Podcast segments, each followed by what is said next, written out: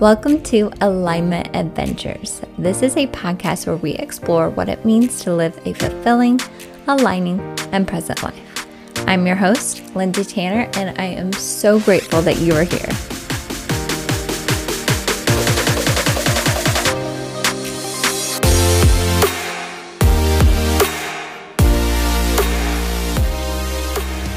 Hello, my loves, and welcome back to Alignment Adventures. I'm so excited and so honored that you are here with me today.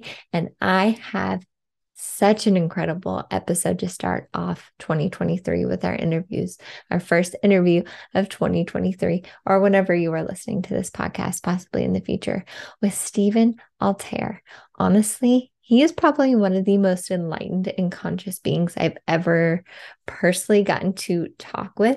And I had so many things I wanted to ask him. Like when he got done talking and it was time for the next question for me or for me to reply, my brain was almost an overload because I had so many things that I wanted to ask him. This is such a beautiful conversation. It's one of my longest interviews yet, almost an hour and a half. So I am going to leave some timestamps in the description of this podcast or in the description on YouTube, whichever you're listening to this on. And that's a reminder to you, you can watch the video form of this, which I highly encourage. His energy is just indescribable.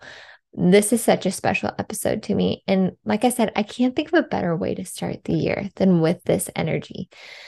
Really, what it comes down to with this message, we cover so many things. I can't even like give you a summary in the beginning like I normally do. But what it comes down to is this message is is that we are all connected. We are all limitless. We are all divine. And it's just so good when you remember that and when you sit in that energy. So, not to mention all the beautiful insights that he shares with us, we actually do three, I believe it's three different activities where he kind of leads us through different tools that you can use. You can come back to these at any time to help you connect with your inner world, to help you process fear, to help you connect to your guides. So many practical things in this episode. So I'm just going to get right into it. Check out the timestamps if you want to, but I highly encourage you to listen to the whole thing, maybe save it for when you have a bigger chunk of time, but just really sit in his energy and just really try to take in all the things that he is sharing with us. So, with all that being said, let's get right into the conversation. I hope you enjoy it as much as I did. Uh, Stephen, thank you so much for coming on the podcast. I'm so grateful that you are here sharing your wisdom and your message. I know this is going to be a truly magical and magnificent conversation. I'm wait. I cannot wait. Simply cannot wait for the ma- magic to unfold. So, Lindsay, I'm in your very tender hands, and as a I mean, as a very special mum, I know that that means a whole lot of things. You know, you know how to look after a very beautiful baby. So I just wanted to say some special congratulations for that too. Oh, thank you, thank you. Yes, we were just talking about how my son Arlo may or may not be trying to intervene here and there, but hopefully not throughout this podcast. We'll just let it flow as it needs to be. But thank you. I appreciate that. Well, before we get started, I always like to ask this question. I'm so intrigued to see how you're going to answer it. But who is Stephen or Altair, which is another name that you go by, which we can get into that later? yeah, well, people often ask, who am I? So I always answer pretty much that I I'm compassionate awareness. So if you're mm. listening, uh, then I'm you, you're me. We all go through the same ups, downs, struggles, and joys in life. So in that sense, I hope as you're listening that you can tap right into the compassionate awareness that we both are. So we're high vibration, we're consciousness and energy. We quite often think we are the body, or we think we are the mind with all its thoughts and feelings and perceptions, but ultimately we're that divine, unlimited, and boundless compassionate awareness. So I really wanted to speak to that, to that, who am mm. I? And that when you, when you really, you know, if you're listening and you're thinking, well, how, how do I relate to that? I, I thought I was this identity with this, all these stories and past and future and all, everything that goes along with that. I often speak to people about the power of energy and consciousness in, in simple ways. Like wherever your awareness is drawn in life, that's actually where you find you start to manifest. So if your awareness is drawn towards the infinite, mm. then you'll start to realize you that is simply who you are. You are boundless, infinite, and vast. Mm. That feels so good just to kind of soak that in for a moment because it is so hard for our minds to wrap our minds around it. I I ponder this all the time. Like why do we come into this reality thinking we are the body, thinking we are just this character that we're playing? And then eventually, you know, either in this lifetime or another lifetime, we remember that we aren't. We are so much more than that. Why do you think it's like that? Why is the human experience like that? That's kind of a big question, but I'd love to hear your take on that. yeah, no, we don't dive straight into these huge questions. I know up. we're just I, going right for it. I I, I love I love it.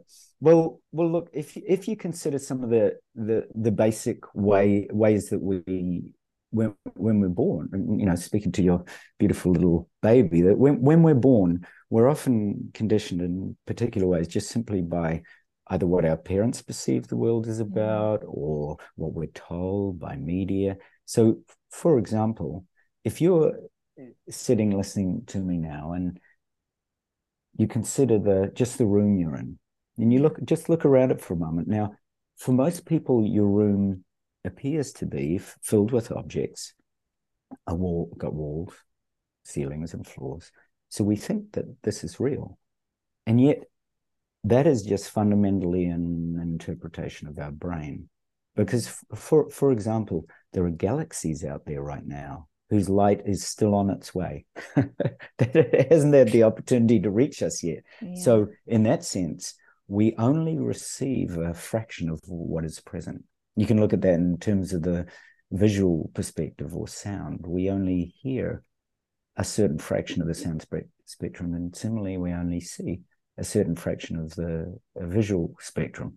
So when you think about it, even when you look out at stars and planets, I love talking to the cosmos. When you look at the mm-hmm. stars and planets and galaxies, that what we see actually only makes up about 4% of the entire galaxy. The, the other 96% of that, astronomers are still trying to com- comprehend. That there are all these mysterious substances like dark energy and dark matter. So mm-hmm.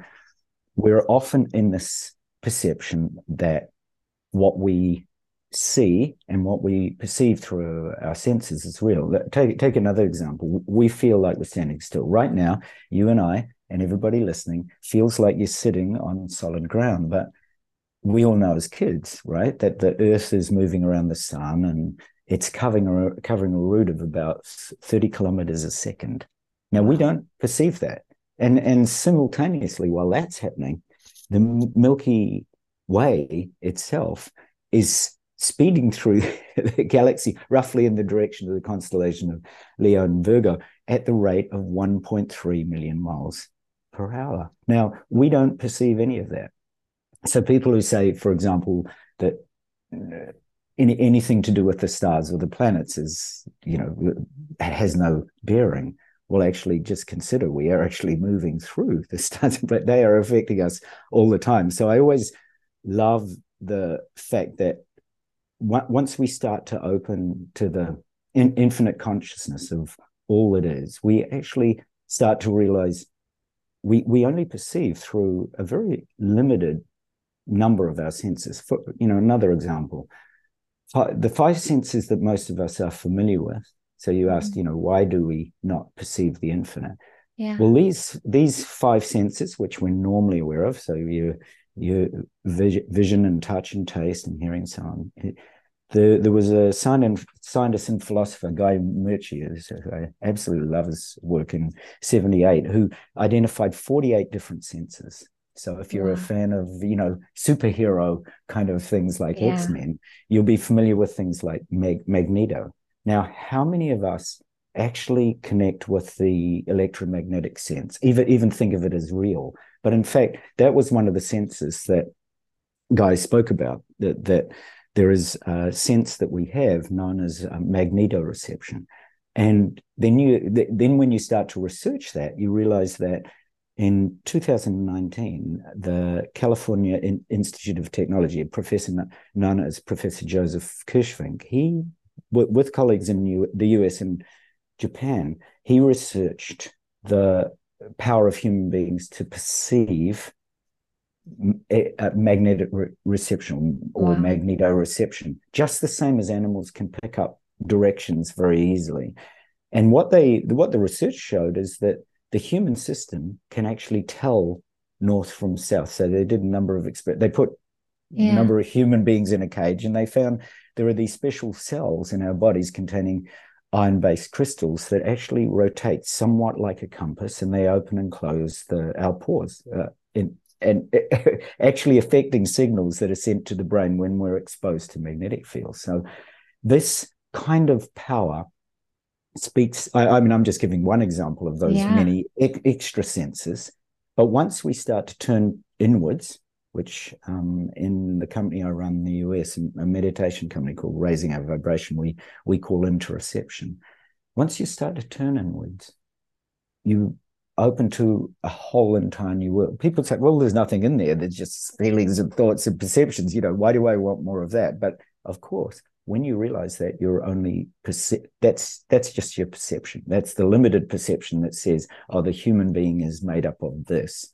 You know, thoughts, feelings, perceptions, body, senses. But in fact, it is so much more. It is has such an incredible perception. And when you when you point towards those extra perceptions or those extra senses, you begin to find out an, an, an, enormous amount about yourself and you begin to understand how you can touch the infinite. How can you touch that vast and boundless being? So, for those of you that are listening, if you just suspend all the judgments and opinions you have about who you mm. are, and just as you're listening to this with Lindsay and I, be open, just simply be open to exploring what you don't know uh, then then you start to really touch on the infinite. There was um, Lindsay. I was brought up by a Carmelite godmother, so she was a, a mother superior in a Carmelite convent, and yeah. she simply pointed me to the old Carmelite traditions of the cloud of unknowing. And what that says is that with God, we suspend all of our judgments and concepts about what we think God is and actually mm-hmm. have the humility to think that we actually don't know.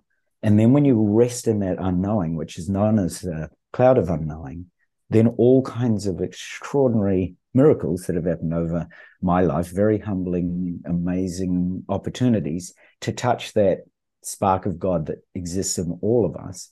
They simply mm-hmm. arose naturally just because I was open, because she'd taught me, she said, just don't make judgments about what think you think you know.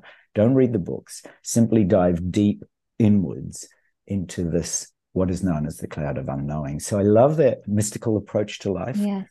When you go beyond concept, what is there? It's a beautiful question, you know, to pose for everybody here. For sure. I was just having this conversation with I guess it was my husband. I can't remember who, but just going back to like what children do, asking why and questioning everything, I feel like is key to that. And how beautiful that you were raised by someone who really fostered that in you. And it can show now with the person who become and your growing awareness. And so many threads I want to pull on there, but really what it comes down to for me is just like that illusion that we're all kind of in, that we are separate from each other and separate from even use the term God, which I know for a lot of people can be a very heavy word sometimes. And there's so many different definitions for that. So I'd love to hear your perspective on that word because the way you used it really resonated with me. I could feel it in my body like, yes, that's that's what that word means for me. So I just love to hear your interpretation on that. Oh, wonderful. Wonderful. Uh, well, yeah. Uh, so so God and all the words that we might relate to God, source, infinite, unknown, the yeah. unnameable, the unknowable. That when when we start to look at that and what the unname, unnameable or what or what the unknowable means, it really speaks straight to infinite consciousness, to the fact that there is a boundless open, loving source of all that is, mm-hmm. that's not not nameable. That is beyond all the things that we are so convinced that we are or that God is.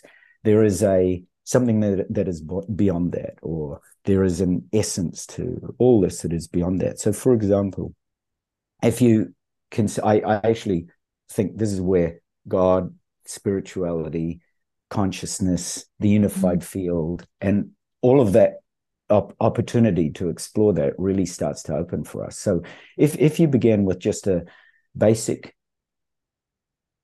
uh, I, I, guess you could call it a, a definition of consciousness itself. Mm-hmm. You mm-hmm. could consider that consciousness itself, itself is the ultimate reality of the universe. So, yes. at the heart of knowing God is knowing con- consciousness, and particularly knowing in infinite consciousness. So, I'm just saying at this point, you suspend all judgment about what you think God is, because actually it's about uh, your own deep and intimate and loving connection with all that is. So yeah. that is not not separating anything from this. So, mm. so the first thing that you do, and this is very similar in the Carmelite centering prayer tradition, is that you s- simply say, I'll be open to whatever that is, because God is just a word that we use. But yeah. I want to be open to not knowing what God is. I want to have that relationship with the universe, with ultimate reality, with infinite consciousness. So, in that sense, con- consciousness beca- becomes that which knows or is aware of of whatever is happening. E- each one of us has a an individual perspective by which to know God. So mm-hmm. you can tell even when you look at our planet, the way that God arises in different religions has different aspects to it. They're all like a beautiful diamond, if only every religion saw this and was able to see that they're all facets of the same diamond.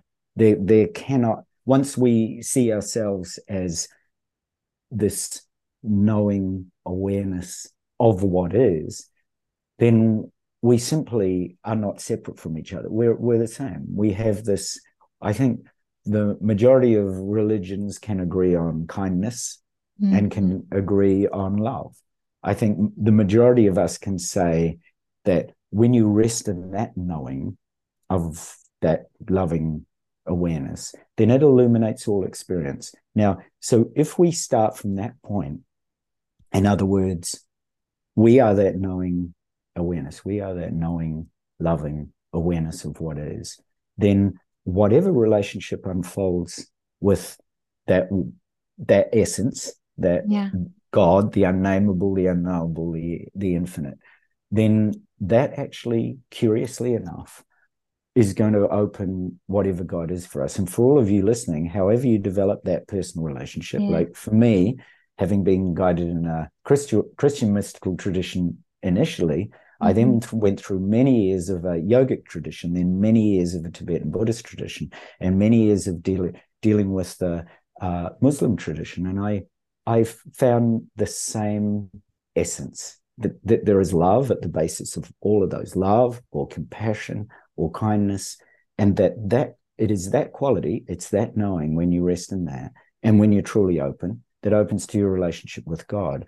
So in in that sense, your relationship is the unknowable, the ineffable, uh, the infinite, and the un, and the limitless which mm. which is God, and which often reveals itself to us as love. Now, mm. now it is it is curious, right, that we spend a lot of our time on social media with news, with this, that, and the next thing, and we ignore the presence of the infinite within us. So yeah. we're, we're not we're not separate from that source or limitless consciousness or love or or God or or the spark of all, all that is. We're we're simply not separate from it. But because our attention is directed towards all the objects that seem to surround our life or or our friends or our social media or this or that or the next thing, we often don't know unless we decide to go down that very mystical spiritual path. We often don't know and we actually ignore the presence of that boundless mm-hmm. consciousness. And so most of our world is defined by the objects and all the stories that they tell. So it, it is curious, right, that we ignore the presence of what I'll call the ineffable or the unnameable in our lives simply because we don't give a lot of attention to that. Because where we when we start to direct our attention inwards to explore who am I and what is my relationship with the unknowable or the essence or the source of all that, that is God, the source of all creation, then we are not going to find out about it. It's just very simple, basic understanding that where you bring your attention, that's where you you tend to manifest that. So we tend to do that in favor of the we tend to explore rather than explore this boundless consciousness that we truly yeah. are, that is the spark of God that often ignites his love in our hearts. We often veer in the favor of the con- content of our experience, which is all the objects and thoughts and feelings and sensations and perceptions and activities and relationships, and identify with that. Yeah. Whereas, whereas there is a light of pure knowing in that heart, that God spark that is in our heart. You know, by by definition, we can't be separate from God. We are inseparable in that we are energy and consciousness. We know we're not the body because at a certain point, this body is going to dissolve. Right? Mm-hmm. It happens to all of us. It's a process that we call death on this planet, but I would prefer to call it a transition. So there is a transition that happens, which says we're not the body. We simply can't be that. But there mm-hmm. is this spark of limitless consciousness that lies in the seed of our heart that's like a light of pure knowing. It's like a light of consciousness that when you rest in that, it actually illuminates all experience. And just like sunlight, it it is actually the it's the light or the consciousness that renders mm-hmm. all of this experience knowable. And when you touch that, that which is infinite and boundless, you start to touch right into the seed of what people call God. Because it doesn't separate, it doesn't divide, it's indivisible, it's open, it's limitless.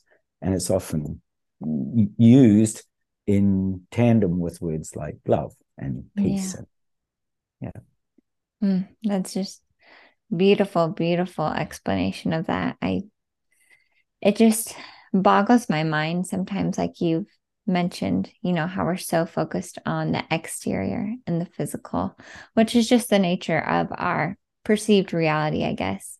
Um, but it really is a matter of going within. So, what can we do to really help? I feel like you and me obviously are on this journey. The people listening are intrigued by this. What can we do to continue to live a life knowing that we are infinite and that we have God within us.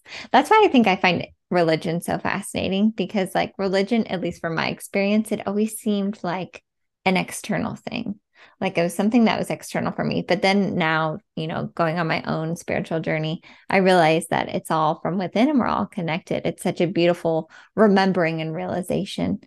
So I guess what can we do as like a collective to really help everyone remember that and to really, you know, it sounds cheesy, but like make this a better place for everyone in that way. yeah, I, I'll okay. I, I mean, what a magnificent question. Anyway, so I'm going to I'll I'll talk a little bit from a broader picture, and then I'll give everybody listening a a short technique that can just help you to make that inward journey. So, if if we look you know, in, in recent times, even so, I'm going to talk the bigger picture first, and I'm going to talk a little bit just about physics and the way we, we might use both science, mm-hmm. so you know, contemporary science, but also yes. a- ancient wisdom to yes. actually make make that bridge for us. So, if we look at things like theoretical physics, for example, in the past decade, you you read a lot of the research papers, and I love love physics. Both my you know dad and sister were physics and chemistry majors, so I um I love the this the fact that the laws of nature and the discovery of the unified field theory, for example, has pointed towards this single universal unified field. So in essence, you know, when we're talking God, spirituality, a spiritual path, then that physics is pointing towards a unified field at the basis of all forms and phenomena, right? And at the same time, you've got neuroscience. So I'm quite, quite heavily involved with neuroscience. I've been the yeah. subject of a number of um, science and engineering conferences because they like to measure my brain, which does unusual things. It seems to vibrate perfectly on the Schumann resonance, and it also mm. has very high gamma states, and it also enables uh, somehow I, I can jump beyond their instruments and have states that their instruments can't seem to measure. So, so that's all useful for scientists, and whenever people say, "Oh yeah, but all this mystical stuff, it's not real, is it?" But then I show them the graphs, and they say, "Oh, you can actually do that," mm-hmm. and so it's mm-hmm. quite helpful. So that's why I'm speaking just first of all to if if we look closely at, at science as being a really useful foundation for that exploration into how collectively we might might join together. And then you also look at neuroscience, because neuroscience itself is talking to the existence of this unified field of consciousness. And that as well as our what, what we're normally used to as our waking states and our mm-hmm. dreaming states and our deep sleep states, that there's a fourth major state. Um, and this, the researcher John Hagelin looked into this, that there's a fourth major state, which is the deeper, what, what might be known as a meditative state or a samadhi state in some traditions, or mm. a deeper immersed state where you're united in an indivisible wholeness of pure presence. So and and those of you who are familiar with the work of perhaps, Eckhart Tolle, for example, will mm. recognize when I'm talking about resting in pure presence that th- this is actually a phenomenon that swept, swept the world with the power of now, for example. So mm. those those discoveries, when you start to look at those discoveries, so if you're listening and thinking, yeah, but how can this apply to the world? Well, just consider that if you have both a unified field of physics and a unified field of consciousness on the planet, and that that can appeal to you know the larger population say well actually there's very good both theoretical and experimental evidence that shows that these are actually pretty important yeah. for humanity then and in fact they did I, I, think it was john hagelin's group that did an experiment where they had 4000 advanced meditators working together over a particular period of time eh, to to meditate on reducing violent crime and that over that period of time that crime was shown to statistically significantly reduce wow. so there is a connection that happens when we work collectively so the reason i've mentioned the unified field in physics and the unified state of consciousness in neuroscience is that there are experiments that are currently being done to say when we get together and we work together there is a significant effect on the unified field so we're not actually separate from it. So, in that sense, now if we point to those of you that are listening thinking, well, okay, how does that relate to me? Yeah. I'm not part of a group full of 4,000 meditators. But just consider at the moment, even yeah. right this very moment, with Lindsay and I, you are actually this moment part of a group of people who are mm. listening, mm. who are actually starting to recognize, oh, we're actually tapped into the unified field right this moment. And what what often prevents us from touching that unified field is simply our our inner tensions, our resistance, our reactivity, and it causes a lot of suffering for us. Right? We we I know you're really into flow states, uh, Lindsay, and some. I, I have done a lot of podcasts with a, a neuroscientist friend, Kiefer O'Sullivan, on on flow state and how we can work towards those, you know, yes. timeless flow. Those of you that maybe ha- have only just heard of flow states, if just think of a wonderful hobby that you love doing, mm. or you know, you're out there playing sport and you just lose sense of time. You're out there yeah. for hours and you just that's flow, right? In yes. simple terms. So, what is it that stops us from being in flow together as a planet, for example? So, if we look at things like our particularly our our inattentions and aches and pains and resistance we often find that we have these reactive thoughts and feelings you know? So you could take the democrats and republicans i mean mm. they don't always agree right? So there's a kind of a resistance there's not a unified field there and mm. they're working towards it. This is all a work in progress. But we can actually soften the field for ourselves. We can soften the resistance to not being able to access the unified field ourselves. So i'll, I'll show you a quick practice. Yeah. Um, generally speaking what you want to do is you want to turn in. So I'm going to use any resistance or challenge that you have. And so it could be just, you know, it could be tiredness. It could be that you're bored. It could be that you're frustrated with somebody or something. So the what we're going to do is just first turn inwards and recognize it. Because what, what we're going to do, we're all going to enter into the unified field together. And we're going to enter into perhaps what you might think is the most unlikely way. And that is mm. through our resistance. And it's really, uh, you can use this te- technique anytime. It's just super simple. So just bring to mind, you know, um, the impatience that you might have had with somebody. Maybe a, a word that you, you've fired off without thinking, or maybe an action, maybe just you got irritated with somebody, maybe even your partner, and you said an unkind word, or mm. that that that can so often happen. So what we're going to do is we're going to actually accept whatever is present in us. So it, there's once you start to accept what's present, you start to actually open to the unified field. It's just mm. a simple secret. It's the secret of allowing what is present to be present. And when you do that, of course, when you allow or you open to whatever is present, that opening is boundless. There is no edge to openness, right? When you're open, you're mm-hmm. open. I mean, I know it sounds super simple, but it yeah, is. so mind blowing. so so let's let's try this together. It's so as I said, it's very simple and it's just a really basic practice of releasing resistance and resting in presence together. Now remember, so this is just consider this right this moment. All of you listening, every one of us is actually unified, right? Because at this very moment, you are actually listening. There, there is a sacred listening that's happening in your ears. And of course, I'm listening to you. It's kind of like I can hear all your mutual heartbeats. So let's begin, first of all, with a simple thing. I'll, I'll get you to close your eyes. Make sure your seat is comfortable, right? Wherever you are. If you're driving, you might want to pull over. And just have your feet firmly on the ground. So this is the first simplest cue. So you might think, well, I do this all the time, but really feel into your feet. Just simply be present with your feet on the ground. It's that easy. Just feel your feet. Like say hi to them. Maybe you haven't said hello to your feet today. Maybe you got up and you were so busy. But here, you're just grounding, relaxing, softening your feet, your toes into the grounded presence of the earth. And right at this moment, just consider all of us are doing this. So you can feel with your heart the power of all of us doing just one simple thing.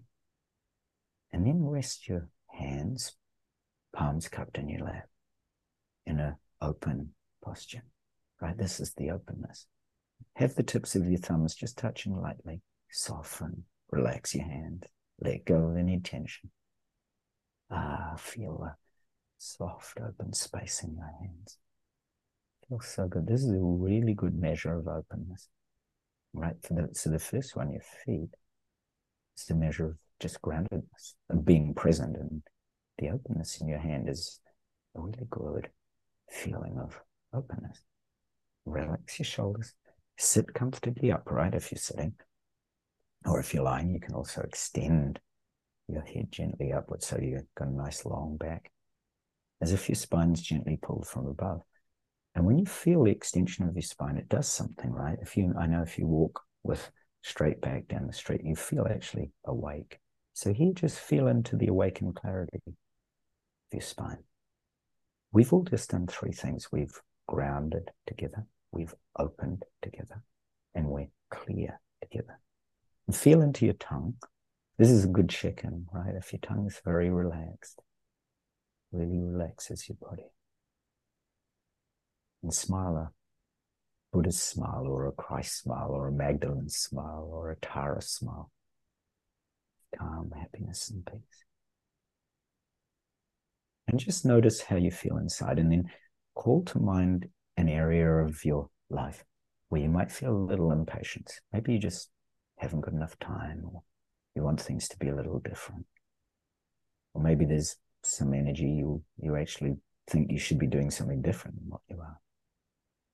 So call to mind an area of your life that's not flowing. So where you maybe have overreacted or maybe there's disappointment. So an area where you find inner resistance. And just be patient with yourself as you call this area of your mind present. Just be patient. Be open. Allow yourself to turn kindly, like a mum with her baby, right?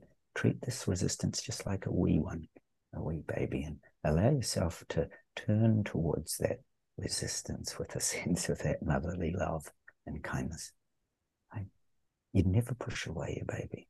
So don't push away your resistance. It doesn't define you. It wants space. So just feel what's present. Notice it could be in your head. It could be in your chest, perhaps, this resistance. It could be in your belly. We all have resistance at one time or another. It's okay, just notice Just be here, be open, bring attention to it.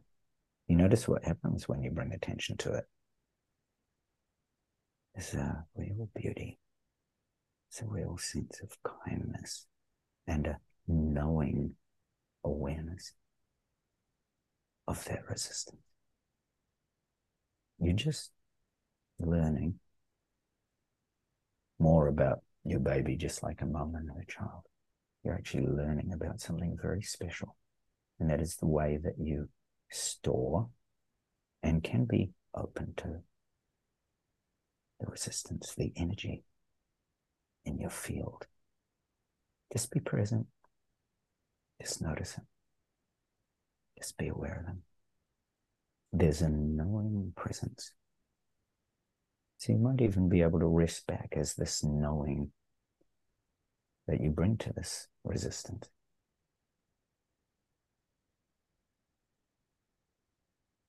Bring your attention to your head, open your crown, and feel as if you're pouring peace and love into the top of your head, right? It's like taking a bucket of love and pouring it in gently. It's so beautiful. You're just being open to what's present and pouring love into it. So you can feel it coming down through your head. It might find any sticky bits, any difficult thoughts. Just pour love into those thoughts, right? You're just bringing kindness and care, just like a mom. And then allow it to flow down through your throat and into your heart. And sometimes in our heart, we find lots of difficult bits too, you know, emotional vulnerability, hurt, or loneliness. Maybe moments where we felt unworthy. So pour love into that. Just allow the presence of love to flow gently and softly into those very vulnerable places. Be very gentle. And then allow the same presence to flow into your belly. Right? Sometimes this is associated with behaviors we've taken that we might have regretted things we've done where we've lashed out. Again, just be gentle. If those behaviors or actions arise, just again embrace them like a mum. Just allow yourself to be gentle. So you're actually allowing yourself to feel the quality of this resistance, any density or heaviness, not judging them, just allowing yourself to feel the heaviness and then saturating them with this gentleness of love and kindness. That's all. Just that. Dissolving tensions. And then feel that that presence flows into your legs and feet into the ground. That love starts to flow down your arms into your hand. That love flows out through the pores of your skin. You feel this gentle presence flowing in all directions, actually out flooding the space all around you. You're not separate from this presence. You, you are that. You are this limitless, boundless peace and love. Let it flow outwards through your walls into your community, through every person, through all beings, through all of nature, through all worlds, the whole cosmos and beyond. This beautiful, loving presence, this limitless and boundless presence, this vast ocean of presence. And then slowly and gently in that vast presence, in that limitless connection with the field, because we're all in this together. We can feel each, each other's field right this moment. Slowly open your eyes in that presence. Remain in this knowing presence here and now. Everything that you see in the field is resting in this presence, just resting in the freshness of now.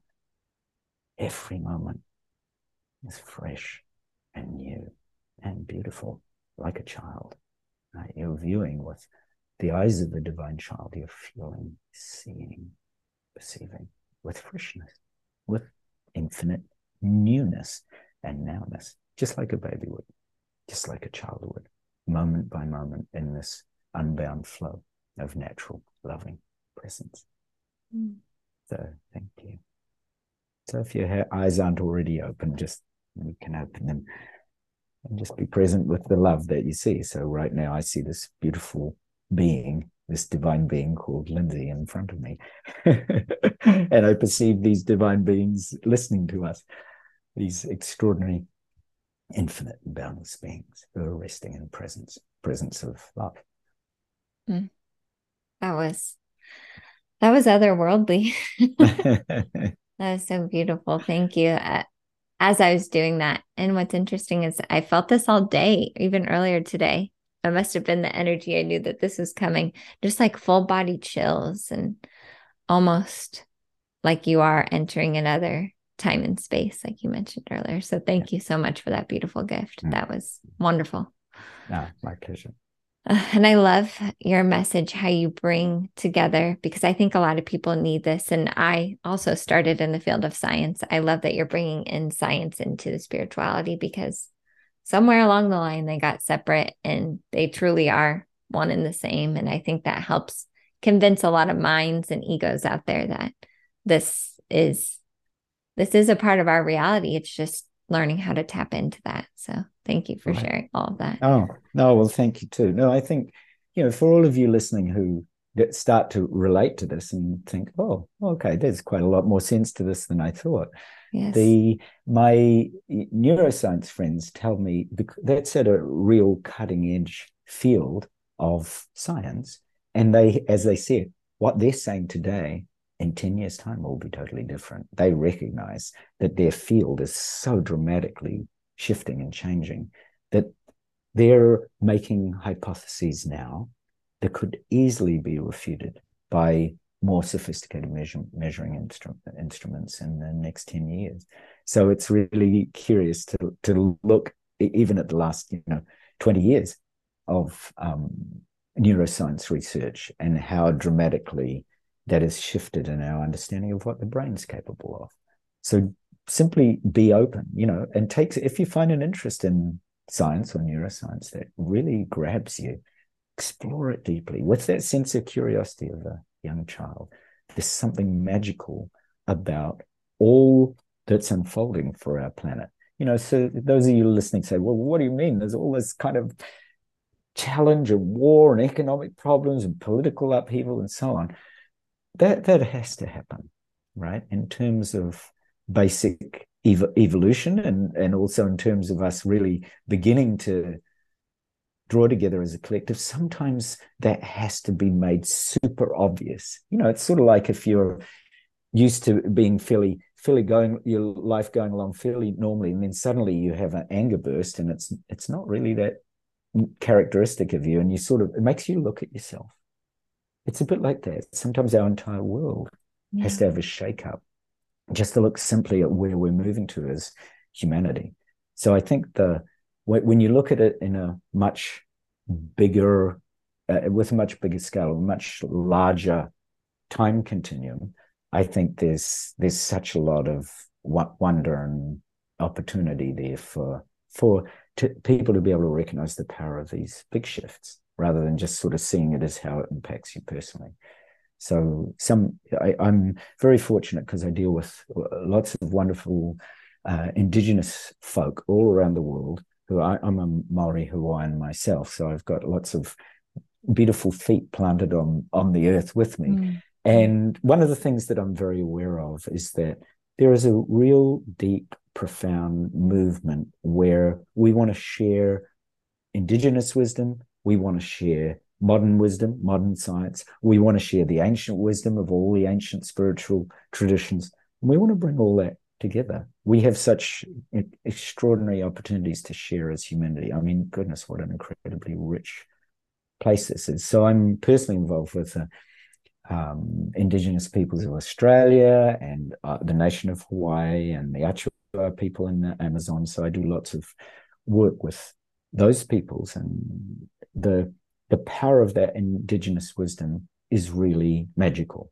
And additionally, what I whenever I'm in those groups and we're talking, I always ask them, so have have you got your next uh, one thousand year plan for mm-hmm. indigenous mm-hmm. wisdom? Because I really, I was a student for many years of uh, Vedic astrology through Paramahansa Yogananda and Swami Sri Yukteswar. So I did years and years of study in in that field, and I've seen several thousand people over the years for astrological readings. And when what it made me particularly uh, pay, pay attention to was this larger arc. So I actually drew up a and a thousand year plan. So when people say, "Oh yeah, but what does that mean?" So I actually show them all the progression of the yugas right through from you know twelve thousand BC through to three thousand wow. AD, AD, and it's really useful because when you can look at all that and look at, for example, right now we're in an era that has to has to pay really cl- close attention to the earth. I mean, we're all aware of that, and then we need to solve for these. And and this is why the climate change is so crucial. We need to be solving for that so that then we can solve for the economic prosperity. There is no way our planet can thrive when we have such extraordinary imbalances. Mm. And then mm. when we thrive, thrive for uh, when we solve for economic prosperity, which we're going to, if if I look at the arcs, we need to do that in the next ten years, so leading up to twenty thirty two. Then we need to solve for technology, because currently at the moment, if you're going to have technology that is driven by need and craving, it will simply destroy. It'll be driven by programmers and te- technology that is is actually simply paying, drawing, you know, pulling resources out of the planet and out of people. So I, I, have lots of friends in the AI industry, which I call the awakened intelligence mm-hmm. industry, because we need minds like the Dalai Lama, for example, actually writing the programs so that the yes. programs have a support of human thriving and then they're not manipulating. So all that technology change also has to happen by 2050 because then we will be able to unfold the opportunities like like many people can see the the Mar, you know going to the moon again going to mars establishing i think it's elon musk who wants to establish a colony on on mars you know so that that of course speaks to the next part of human ev- evolution the only way that other civilizations will contact us is when they can see that we are existing in a state of wisdom and trust and love and not in fear. And if we're firing missiles at each other, we are clearly we clearly got a lot to kind of learn and overcome and actually change. So that deep transformation has to happen right across our planet, and that will that needs to happen before 2100, because otherwise we simply well, a little bit like Star Trek First Contact, we simply won't be in a receptive enough uh, consciousness to be able to connect to the, all the billions of worlds that um, are yeah. out there. You know, the I, will I'll share with you something funny when I when I've talked about star nations because of course for the, the, indigenous people I used to work with um, Dr. Masaru Emoto in Japan and he introduced me to the Hopi elders and of course for them star nations and star people from other stars is quite normal it's they are communicating with them so when I uh, I had this lovely conversation with my w- wife and daughter, and my w- wife loves asking my daughter things. My my daughter's only eight, and she came up with this beautiful piece of advice. So it, it wasn't to do with star nations and extraterrestrials; it was actually to do with mermaids. And you'll love an eight-year-old's logic on how you deal with mermaids when you're talking to your mother. So yeah. um, my daughter was drawing these. She she's a mangaka, meaning she loves drawing comic stories and she's created these volumes of you know 50 pages each. She's very dedicated. She's a beautiful drawer and writer. And I've I've published a lot of books myself so there's a there's a kind of a lovely lineage of writing that we and love of writing that we share. So anyway she was drawing this mermaid and um, my wife said to her, oh that's beautiful dear. Is, is that a mermaid my daughter goes, "Yep, it's a mermaid." She says, "What's her name?" Oh, it's Mimi, you know. And so then I said, "Oh, and of course, mermaids aren't real." Now, of course, that that's a, absolute flame to my daughter. So she looks up at my wife and she goes, "Mama, did you say mermaids aren't real?" and then my wife goes, Yeah, they're not, of course they're not real. And so my daughter said, Mama, how, how do you know?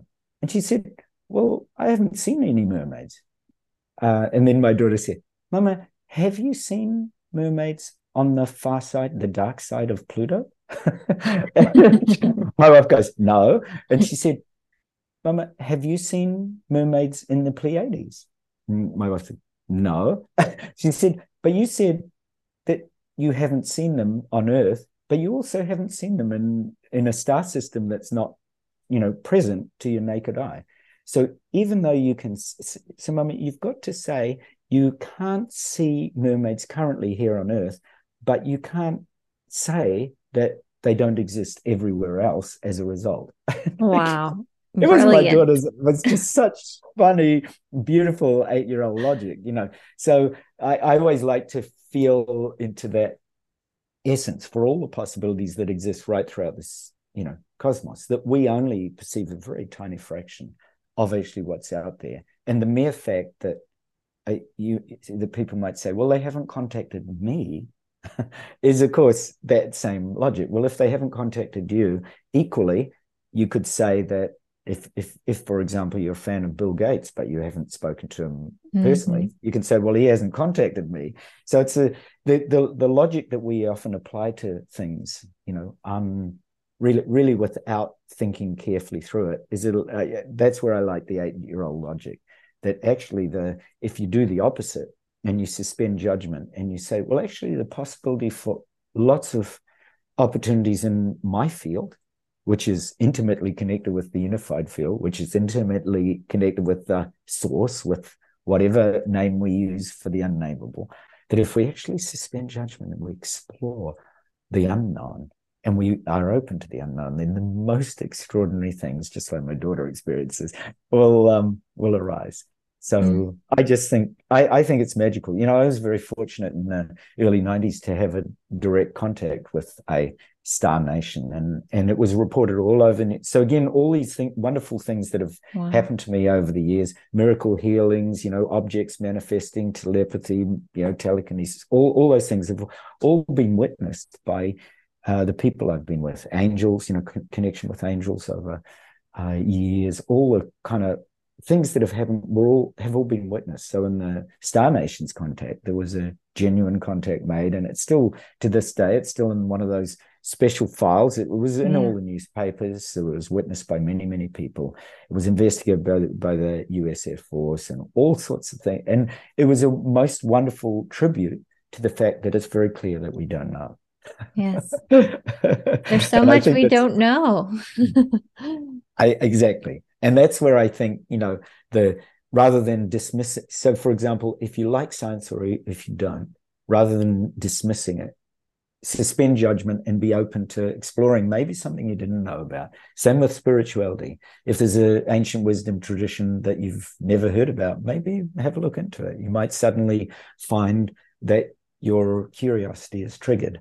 And it's the same with any any subject. Once we start to get rid once we have you know going back to your beautiful baby once we have the uh, curiosity and wonder of a child the the extraordinary opportunities of our planet and our opportunities to learn from each other and really be feel that this really is our home and it's an extraordinary place for this consciousness to learn more about itself then mm we that that you know going back to your original question about how we can unify we can mm-hmm. definitely unify when we get when just simply we get curious about each other and we learn and open to this power of love that all of us feel and that all of us cherish i know and i think that's the wonders of being on a beautiful podcasts like this is that we are all aligned with love. Yes. We're all having that's the way I would kind of coin our journey on earth is alignment, alignment or aligned with love. Yes. Mm. So many good things. There's so many things I want to ask you. And I'm like, we don't have all day. I probably have that not that much longer. And I have so many things I want to pick your brain about with the ET stuff and all that. But to summarize and to reiterate, I think that is such a beautiful message for everyone to take and ponder is just being open. Like this was a conversation I had with someone the other day. Like really we can manipulate and I hate to use that word, evidence to support anything. Like we see that all the time. Like you can find evidence for anything you want to believe in. So it's really a matter of being open so you can really just be curious. There's so much beauty, like you said, in being curious about our world. Uh, but as we're wrapping up our time here, I just have a few more questions to ask you.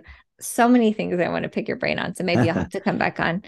Um, I'm just very curious because last night I was thinking about, you know, again, what do what do I want to talk about with Stephen? Because I know you're such a wealth of knowledge. And for some reason, fear came up. I was like, I feel the need to ask him about fear. So, really quick, I would just love to know your perspective on like how we can work through fear. Because again, what is perceived in our society right now is a lot of fear based stories and narratives in that conflict. So, on an individual level, how can we kind of start to untangle that? Hmm.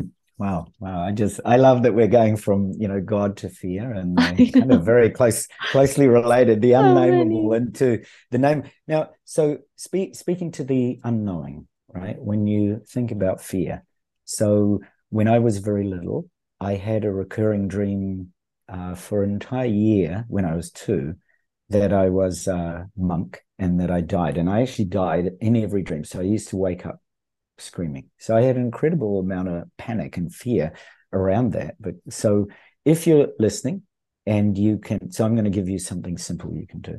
Um, so if you're listening and you you're dealing with a particular fear, and yeah, it could be just a fear. You could be in a war zone listening to this right now. You could also be in a situation where maybe you've got some, maybe you've been depressed, like I have, where you, in that depression, where you might feel really so down that you just think this life isn't worth living. And in fact, I, I was, as a result of a really deep depressive episode, I trained as a counselor for young teenagers in suicide and depression. So mm. that's mm. kind of right at the core mm. of that fear. They just fear both acting and not acting. Acting out in the world just seems to have too many fears attached to it. And so does not acting, because when you're not acting, you're in the energy of fear and so so your brain is actually generating all kinds of uh, flight mechanisms so we tend to do that right we drop into fight or flight when when we perceive that the world is a fearful or a scary place we tend to drop into that fear. Mm. So I'll, I'll, my my daughter has fears. She is the same as me. She was brought brought up with a similar sort of brain. So one thing she had was a lot of nightmares, and she used to wake up screaming. So if you get in a position where you are really starting to feel that fear coming on, first thing to do is just pay attention to your breath. Now I'm going to give you a really really simple technique that will help you. What the when our exhalation is long, so longer than our inhalation, we actually begin to activate the vagus nerve and it stimulates our parasympathetic nervous system. It actually helps us to relax. So mm-hmm. I've been in situations with my daughter where she's been extraordinarily fearful, panic. Now, you know, you know what happens. She can't breathe. So if you, you're listening and you feel this, can't breathe, your chest tightens, fear just seems overwhelming. Mm. So I simply get her to breathe in and counting. So breath counting is so I, I, it sounds so simple, yeah. but you just count. The moment you just go, yeah, and so if you have fear and you don't have somebody to, so you might think, I haven't got somebody to guide me doing this. Yeah. write write down on a piece of paper one, two, three, four, and have the piece of paper beside. If, for example, you're subject to nightmares, for example, have the piece of paper so that when you wake up, you actually remember to look at the paper, and then you start to breathe in for a count of four. One, two, three, four. And then long exhale for six. Make it easy. Ah, one, two, three, four, five, six. And keep going. Don't stop. Breathe in for a count of four. One, two, three, four. And then breathe out for a count of six.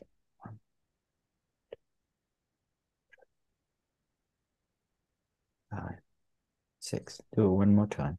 One, two, Ah, now it feels like, and then breathe out for a count of six. One, three, four, five. That's a really simple practice. And, and all of you, I know you'll feel the same as me, right? I feel really like, oh, oh, something's just something tiny shifted. And with fear and depression, all you actually need is that slight shift. Mm. And I'll show you one other useful practice that I've given my daughter over the, the years. And so I trained in neuro linguistic programming years ago, and I always found some of the techniques very beautiful. And so I've sort of uh, riffed with it. It's a bit like a guitar player. I'm a musician, so I like to kind of get on the guitar and play play something different. So it's a little bit yeah. like that with NLP. So if you feel fear, notice where the fear arises in your body. You know, is mm. it in mm. your head? Make it real simple. Is it more mm. head space, lots of thoughts? Is it more heart, like it's real fear about there's sort of that vulnerable fear, mm. or is it in your gut? Is it a gut mm. wrench feel? Like mm. you just feel, God, I can't go on with this, right? So, first of all, connect to that and ask yourself, does it have kind of a shape? So so see if you can get into your body and mm. just go down. So if I remember, you know, with me it was like this gut wrenching fear when I used to wake up screaming. So I would just go down, feel it, and it looked like a big black sticky mess. So mm. I I'm just there. So I you, you start to just look at what it is for you. Okay, it's a dark mass. It feels uncomfortable. It's heavy. It's big. It feels like it's going to take over my body. So ask yourself, you know, shape, size, color. So I asked my daughter this, and she always says, "Oh, it's dad, it's big and it's looks it's black." And I say, "Okay, can you just for a moment and and tell the blackness that mm. it's okay. You're not going to let go of it. You're going to just work with it a bit." Bring it out of your body and spin it around just six or seven times one way, like mm. so for example, anti-clockwise, spiral that big black mass. You can just hang on to it if you're scared of letting it go. Just hang on to it, mm. and then send it nine times in the other other direction, and then transform it. Just just play with it just for a moment. Let your fear transform. Now, quite often my daughter transforms the blackness into a black dragon. So don't mm-hmm. don't let the color change. Keep on keep hold of the color, but mm-hmm. change it into something. Uh horse. Well, she usually she loves horses, and she was born in the year of the horse, and she also loves dragons. So she often changes into this big, scary dragon. I say, great, send the dragon out. It needs to explore. Send that mm. fear out into the universe to have a little exploring time. So she sends it out, and and then when she's ready, I say, "Is it ready to come back?" Yeah. What have, what have you found? Oh, I just found lots of things. Okay, bring it back. And I'd say, "Now, jump jump on it. Can you jump on it?" And she go, "Oh, yeah, yeah. It feels. Uh, I don't, don't know whether. Yeah. Well, all right. You don't need to jump on it, but send it out again and ask it to go and find a gift because it's a dark, scary dragon. It's going to find." Yeah. Find some gift for your fear. So she'll go out, and inevitably, it's it's a flower or it's a little furry animal or it's a little cuddly animal. It's something, you know. Now, so if you're listening to this, you might actually find that when you send your dragon out, it actually comes back with something from childhood. Maybe something you use, you know, cuddly blanket, a soft toy, maybe your mum, your mum's tender care, maybe sitting on your dad's lap, whatever it happened to be. Or it might be just a natural moment. You might find that that dragon goes out and brings you gift of nature. And it might actually touch on a point in your life where you felt really safe. Because when we're in fear, we often don't know where our safe place is. Mm. But when you send that dragon out, it might suddenly come back with just one of those moments. So I remember I was working with a CEO who had a lot of fear and a lot of because he was faced with the stress of multiple companies and billions of dollars. And so I said, when was the moment that you really were free free of that fear and stress. And he said, Oh God, he said, I remember sitting in a creek as a kid with my friend. It was just we used to just paddle. And I said, Can you go there now? He said, mm. Yeah, feels so good. I said, Good. Can you actually look now and solve for some of the stress from that creek? He said, Oh my God, I can see exactly what to do. you know, so sometimes we just need to bring ourselves back to these really super simple things that allow us just to step out of fear for a moment not Mm. let it go you don't you don't have to dissociate from fear but what you're doing in this case is you're transforming it so the last part of this key is when your dragon or whatever it is comes back with this gift from the universe you know in my daughter's case is like i said it's often a flower then I'd say now i want you to put the dragon back in with the flower with the gift and just let it know it's okay right it's actually okay to bring it back Yeah. so she'll go, and I said, Where did you first feel the fear? And she said, Oh, it's in my heart. I said, Okay, let the mm. dragon go back home. She just wants to nestle back. She wants to know that she can have the space to be free, but she can also come home. Mm. so there you go. There's a really simple practice for, or two simple, the, the breathing is really important, and the Mm. simple transformation of Mm. fear wi- without letting it go. See, we quite quite often we don't know what's going to be there if we actually let fear go completely. But if you do just gentle, bring gentle, kind transformations to fear, then you'll start to develop a skillful means around your fear or panic or anxiety when it arises. Thank you for giving us so many practical tools to get back into alignment and to release those parts of us that we don't have to keep carrying around. I'm always so amazed by how, you know, when we are in fear or stress, we forget how simple these practices are. And it truly is just about coming back to the breath. And I find that myself when I remember that, I just feel so rejuvenated from such a simple and beautiful practice. So thank you for that reminder. Now, to respect your time, I'm just going to ask you a few more questions, if that's okay with you. If you Yeah, have the for time. sure, for sure. What is like one? I love to ask this one because I just love to give people like one last takeaway, one last like good send off before they go out back into their reality. But what's one piece of advice you give to someone like just starting on this journey of learning that they are infinite and connected to God and God is within them and to be present in all the things? What's one one thing you would tell people to start with?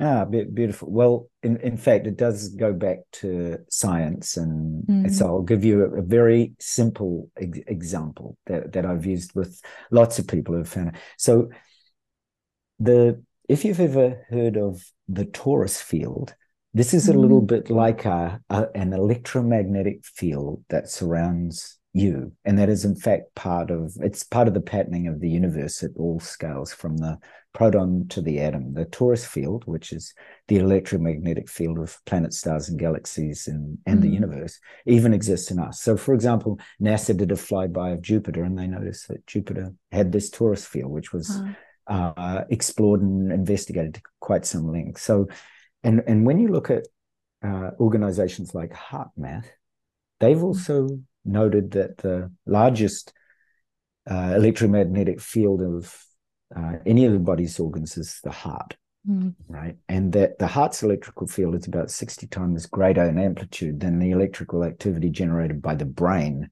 So people often don't consider that. And that means that your heart, this magnetic field produced, is extending from your body real at right at this moment while you're listening to me.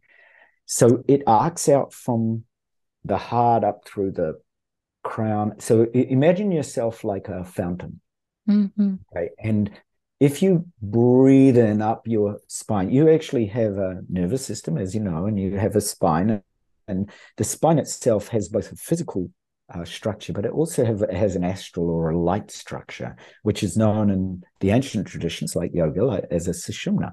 Now, you can use this to connect and really ground uh, to the field, to the the torus field that exists. It's a Mm. it's a field of electromagnetic energy. So I'm going to show you a really simple way to do this that I've used, and it's like a prayer, and it actually is. I so I'm, I'm going to call this a torus prayer, right? A, Mm. a field a field prayer. Mm. So what I want you to consider for a moment is your connection to um, your, your spiritual path, or your connection to God, or your connection to all that is. And in a simple way, for example, for me as a little boy, it was the Virgin Mary, because my uh, Carmelite godmother said, "Trust the Virgin Mary; she'll she'll look after you." So I love that kind of motherly, divine mother affair. So it could be angels. You could come from a, a tradition of bodhisattvas or Tara. You could come from a tradition where you just don't believe in any of that, mm-hmm. and but you relate to light. So light's fine. Mm. Actually, right that moment when I was speaking, the archangel Michael appeared. So it's very mm. it, it, appears as a radiant blue light. So mm. obviously, everybody listening, you're in for for a little treat. Mm. So the so connect to that essence of what what you perceive as your closest relationship. A bit like having a relationship with a close friend. You're never ever ever separate from this essence. So these so, for example, in my case, it could be the Virgin Mary. In your case, it could be green Tara. It, mm. in, it could be light. It could equally also be like a grandparent that you really loved. It could be a teacher that you've had somewhere in your life that you've really connected to. And you, so what we're going to do is we're going to spend just a couple of minutes mm. embodying their essence. So you're actually going to tap right into them to that field and to the power of your heart to actually bring this essence or this quality present right here and now. Mm. So I'm going to call this your sadhana, your kind of your God consciousness sadhana. Mm. So in this, all we're going to do is we're going to connect with the formless qualities of this being, this essence, whatever your spiritual path means. So it doesn't matter what your spiritual path is, connect into the most, the easiest way of you bringing a sense of either devotion or attunement or a higher frequency or a higher vibration to your practice. Mm. What we're going to do is we're going to create a torus field around mm. us. Mm. And we're just going to bring it back again and again and again to a reminder of who this being is. So, like as I said, if, if for me it was the Virgin Mary, I'm going to now guide you into the Virgin Mary standing in front of me, to my right, behind me, to my left, above me, and below. If it's not a, if it's your grandmother, could be her qualities. Remember, we're not connecting so much to form, but to the formless. Mm. So if it's your grandmother and you're connecting to her beautiful qualities of kindness for you, then you're going to feel that. If mm. it's more ineffable or unnameable, it's more like light. Mm. Then it could be just light, the qualities of light. What does light mean? Maybe it's mm. open and boundless, or maybe it strikes you in a particular way. So whatever it is, so who, who are you gonna or what are you gonna choose, Lindsay? I'm just curious before we dive into this.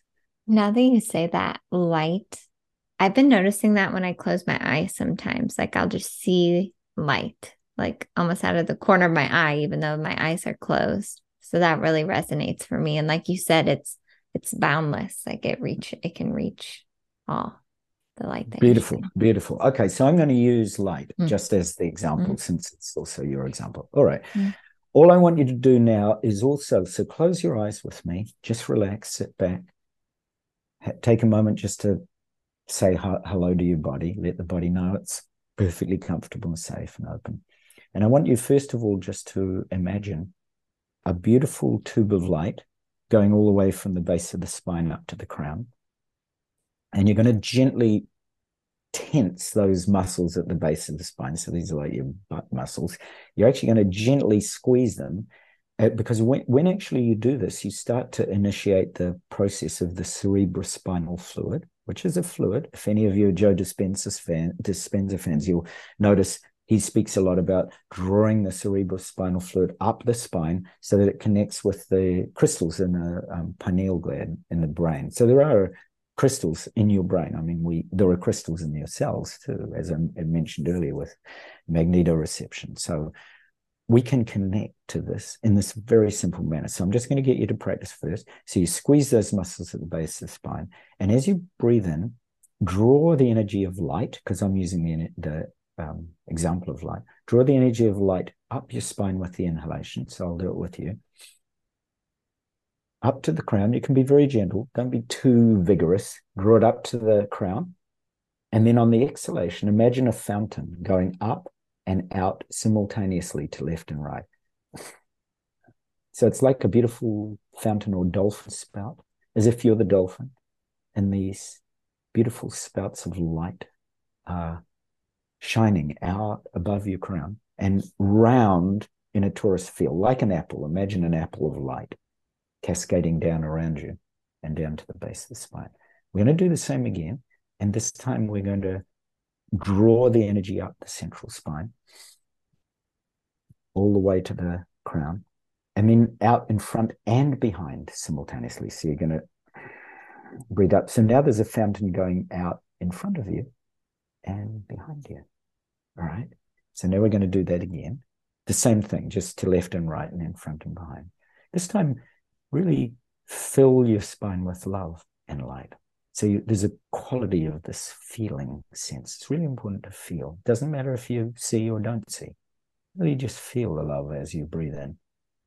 So you're drawing this love and light up your spine on the inhalation, sque- gently squeezing. So you're drawing that cerebral spinal fluid up to your brain, connecting with the pineal gland crystals in your brain. And as you exhale, you're exhaling up and out through the crown like a spout, ah, infinitely to the left and right connecting with the light on all sides. You might find you start to go boundless, like as if feels like there's no end to the light to left and right. And then again, comes down. This time it connects in with the core of the earth. It's like you're connecting to the planet at the same time. And then you draw the energy straight up the spine, up to the crown. And then as you exhale, out infinitely to front and back. All right. Now just rest back. So the torus field is activated. Now imagine in front of you that there is this light form or light being or whoever you're connecting in with her. And this light represents love or compassion. And imagine that light radiates and enters you from in front. And the essence of this light is love and compassion and wisdom. And as it enters you, it dissolves all your conceptual mind with all its confusion or grasping. It's just liberated, it dissolves into space, and the light flows into you, and you become the light. Trust that you're the light. You are all the enlightened qualities, the limitless enlightened qualities of being. And now the same thing happens to the right. The light flows into you from the right. It enters you, dissolves any confusion. You become the light. And then from behind you, the light radiates, flows into you from behind, dissolves the conceptual mind. You become the light. And then from the left, the light flows into you, shines into you, dissolving all confusion. You become the light. And then from below, you can feel it, right? The light's flowing upwards from the earth itself through up through your legs, calves, knees, thighs, hips, up through your belly into your heart. Become the light.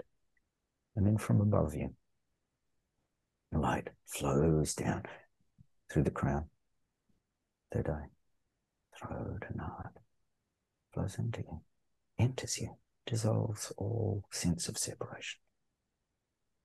You become the light. You are the light. And now imagine that that light radiates from you and touches all beings. So Lindsay's light is touching me and touching all of you, just as my light is touching Lindsay and touching all of you. And all of you are touching all of us. And the world itself transforms into pure light, and all the beings with it within it become pure light. Light radiates throughout the entire universe and touches all beings. And then just simply drop the practice, let the light just flow. Just trust and rest in this boundless, open, limitless awareness of light. Just rest your mind in open awareness. Just leave everything as it is. And then slowly, slowly open your eyes dedicate the practice to the freedom and light of all beings. As you open your eyes, just be that light. and be that light throughout your day. And from time to time throughout your day, bring this into your moment by moment existence. Just remember the light. Take in a deep breath, allow the light to flow up and out in a torus field, and you'll find the most amazing miracles happen because people will begin to feel you as light and you'll be resting in this knowing presence of the light. So, Lindsay, thank mm. you truly in every way. Uh, Stephen, thank you so much. That I have no other words besides magical and otherworldly. So, thank you for your gift, for your gifts that you've given us in this episode, for your time, for everything. That was, I'm going to go back and do those again and again because I know Good. I need that to embody it all of it. Uh, so, as we wrap this up, what are some ways that people can connect with you and work with you? Because I know after listening to this, people are going to want more of your energy. I know I do. oh, that's so sweet of you. It's so, so sweet. Look, look, very simple ways. So I have a website, altairlove.com. So A L T A I R L O V.com. Or our company website is raisingourvibration.net. And so we have books and apps and uh, groups and te- teachers and teacher training programs and all kinds of things. In fact, the program we're doing at the moment, The Inner Secret, is uh, being profiled on Neale Donald Walsch's site with Steve Parr uh, called Humanity's Team. So mm. there's lots of ways you can find us. If you type The Inner Secret, mm. uh, Stephen uh, Altair or The Inner Secret Raising Our Vibration, well, actually, a beautiful light filled my room at that moment. So, Lindsay, you're very special. You've got we we have got the company of angels with us. They they mm. always appear as lights. That was Gabrielle saying that. Mm. You know, all of you who are listening, you are just completely extraordinary beings. Yeah, it's it's not really about me, right? It's it's mm. about us as a collective. I always think, yeah, people will find me. You can reach out to uh, Lindsay. You can probably look up somewhere on the podcast. She can mm. put a link link to one of the sites. But ultimately, it's about you, right? It's about you and your love and the way that you can actually help people on this planet. We actually need all of us combining, all of us working working together. You know, if you're listening to this and you think, "Wow, I go, I, would really love to do this or teach this," well, do it.